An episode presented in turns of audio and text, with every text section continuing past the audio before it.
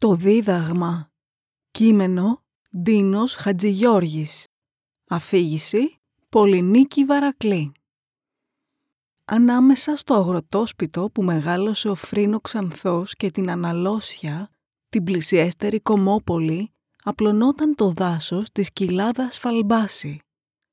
Κάπου εκεί στο κέντρο της, στο σημείο που τα δέντρα γέρνουν το ένα προς το άλλο και μπλέκουν τα κλαδιά τους σαν να είναι έτοιμα να στήσουν χορό, εκεί βρισκόταν κουκουλωμένη η μαύρη καρδιά.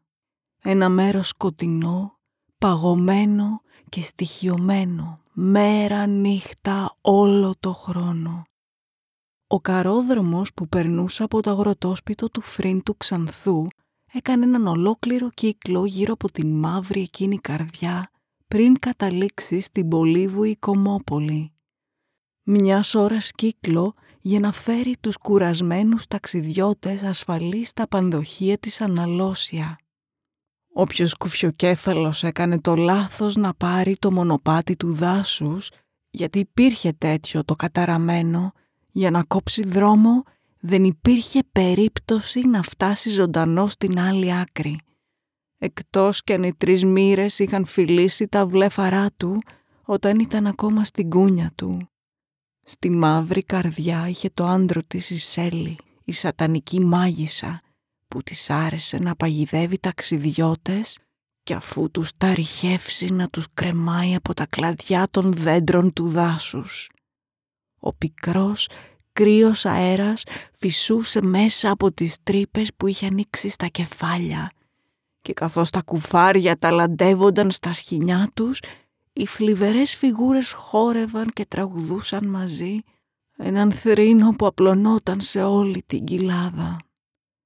Ήταν σκιάχτρα που ξεγελούσαν αντίστροφα τους ανυποψίαστους αφού έμοιαζαν να τους καλούν στην παρέα τους.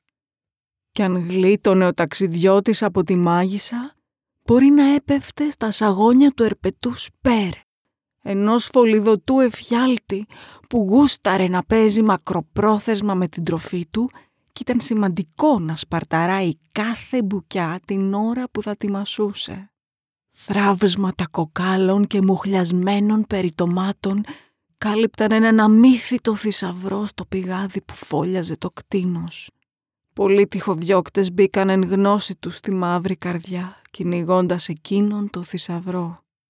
Κανείς τους δεν γύρισε από εκεί, ούτε καν για να επιδείξει ένα χρυσό φλουρί.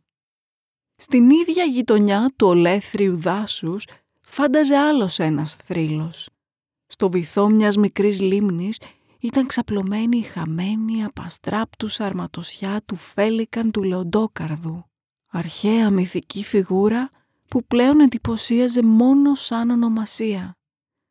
Η ιστορία του, σκαλισμένη σε λίθινη στήλη στην πλατεία της πολιτείας Μόρκοβα, έχει πλέον φαγωθεί από τον άνεμο. Πότε-πότε μια μοναχική λιαχτίδα κατάφερνε να διαπεράσει τις σκούρες φιλοσιές και να βρει το χρυσό θώρακα της μυθικής πανοπλίας στο μουντό πάτο της λιμνούλας. Φεγκοβολούσε τότε το νερό και ήταν σαν να ανέτειλε ένας δεύτερος ήλιος στην καρδιά της μαύρης καρδιάς.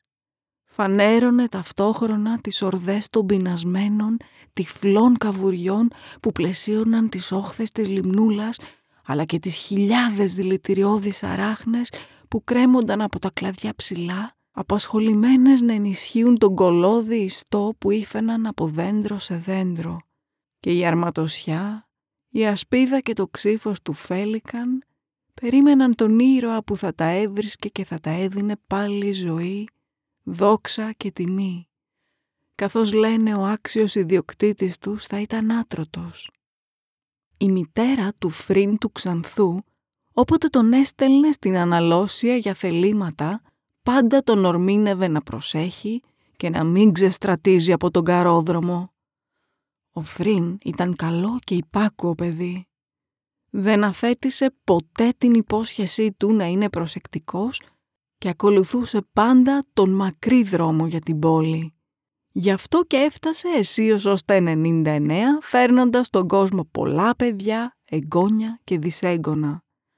Άφησε τη ζωή μια μέρα σε ένα τσιμπούσι στα βαφτίσια της πρώτης του τρισέγγονης όταν ανήμπορος να χωνέψει ένα φασόλι με τον συνήθι θορυβόδη τρόπο του έσκασε και έπεσε κάτω ξερός. Τον έθαψαν δίπλα στη συμβία του, στον χλωερό λόφο ανατολικά της Αναλώσια, οι θεοί να αναπαύσουν την ψυχή του. The end.